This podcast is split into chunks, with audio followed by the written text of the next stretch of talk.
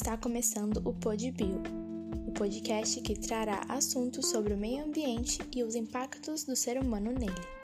Eu sou a Ellen Marçal, do segundo ano C.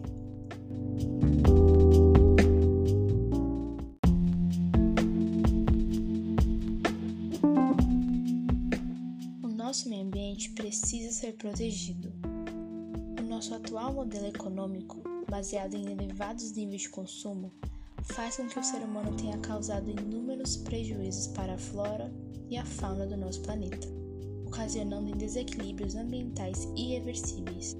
O artigo 225 da Constituição Federal afirma que o meio ambiente é um bem de uso comum do povo e essencial à sadia qualidade de vida, impondo-se ao poder público e à coletividade o dever de defendê-lo e preservá-lo para as presentes e futuras gerações.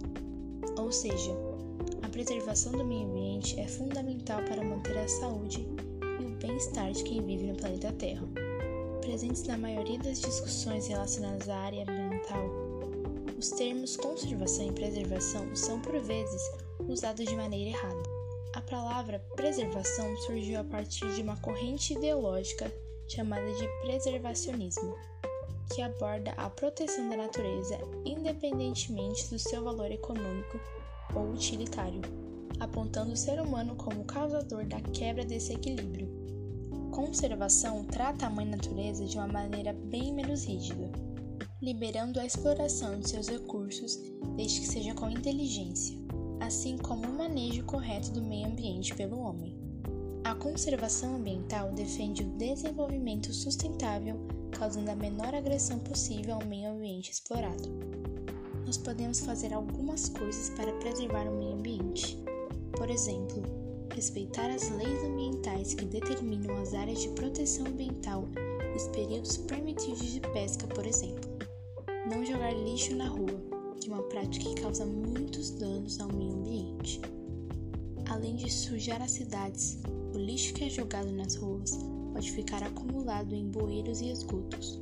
Como consequência disso, quando há chuva, o risco de enchentes é muito grande. Separar o lixo, que é uma forma muito eficiente de contribuir para que os materiais reciclados sejam encaminhados para os pontos de reciclagem e se tornem matéria-prima para os outros produtos ao invés de lixo. Coloque lixo em rios, lagos e outros ambientes aquáticos e principalmente preserve a mata em volta desses locais. Essa mata protege contra erosão e assoreamento. Use menos plástico porque leva cerca de 450 anos para se decompor. Utilize a energia elétrica apenas quando necessário.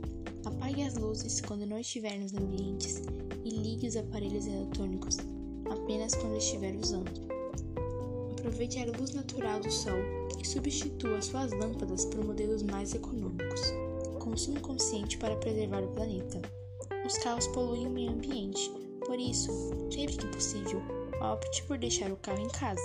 Você pode optar por utilizar o transporte público de sua região, criar sistemas de caronas, andar de bicicleta ou até ir a pé, dependendo da distância a ser percorrida. Queima de combustível elimina o dióxido de carbono no ar, que é um gás de efeito estufa que contribui para a intensificação do aquecimento global. Eduque seus filhos para que eles cuidem do meio ambiente. Nós podemos preservar o nosso meio ambiente se fizermos nossa parte a cada dia. Lembre-se, a Terra consegue viver sem nós, mas não conseguimos viver sem ela.